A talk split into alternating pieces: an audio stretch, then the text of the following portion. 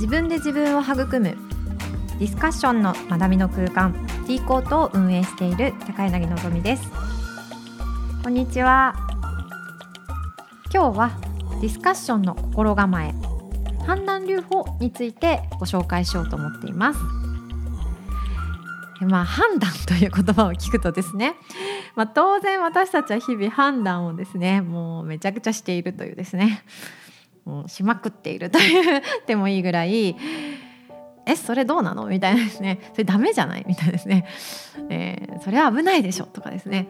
えそれはいいことだねとかですね何気ないんですけど私たちは当然会話の中で判断しながらコミュニケーションをとっていると思うんですね。で特にディスカッションっていうのはこの判断をこうついついやってしまうですね、えー、この意見に賛成だ反対だももちろんですが経験とか知識が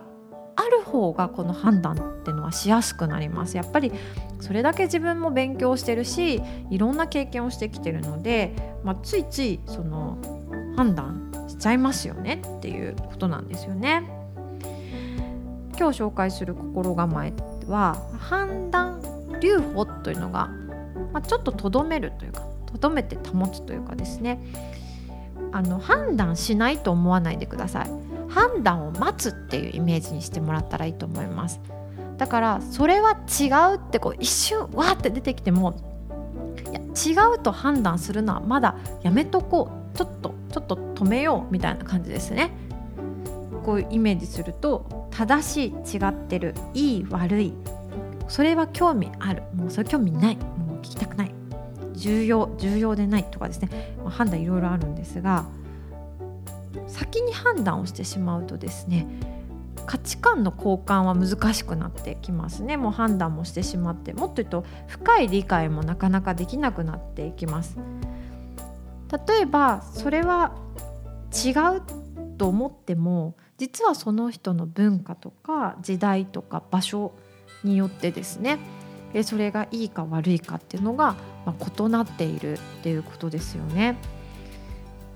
お金の使い方一つとってもその家々のですね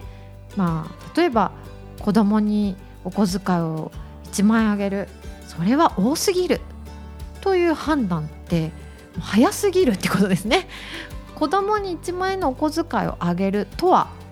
あなたにとってそれはどういう意図があったりとか何か理由があったりとかっていうのを、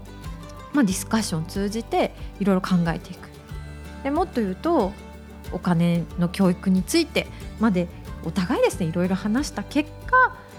子供に1万円あげるっていうことはどうなのかっていう判断はですね全然後でいいんですね。むしろ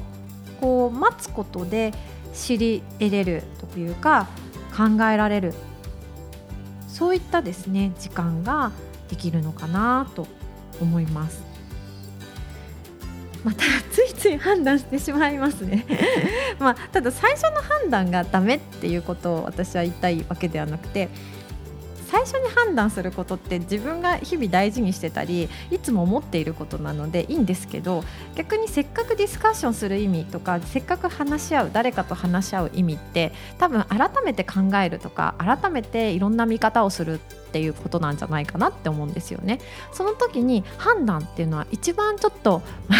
厄介というかですねじゃあもう話し合わなくていいじゃないみたいになってしまいますんで。まあ、ぜひこのちょっと判断をやめてみるみたいなのをやってほしいなと。で特にやっぱり異文化の相手外国人ってなったらもう完全にこう違いますよね考え方も違うだろうし住んでる街も違うしとかですね。でも異文化って言われて外国の人だったらそりゃそうでしょうってですねこれもう今や外国人だからじゃないと思うんですね同じ日本に住んでいて同じ、まあ、地域に住んでいたとしてもですねもう私たちはあのそれぞれ価値観とかですねライフスタイルもバラバラになってきている中で誰かと一緒に作っていく判断はやっぱりこう簡単にですねこれはいいよね悪いよねそれ合うね合わないねって言わずにですねなんかここ合わないかもしれないちょっとちょっとでも確認しようとかですね意見聞いてみようっていうちょっと立ち止まるイメージで判断留保っていうのをした方がいいかなと思います。もし皆さんが自分が正しいとか納得させようとか論破しようとかそんなことがしたいわけではない。であればやっぱり相手の意見を聞いて意見交換を深めるためにこう判断留保をしてより良い充実したディスカッションになるといいかなと思ってます。それでは皆さん価値観の交換で自分で自分を育む D コートにぜひ遊びに来てください。高柳のぞみでした。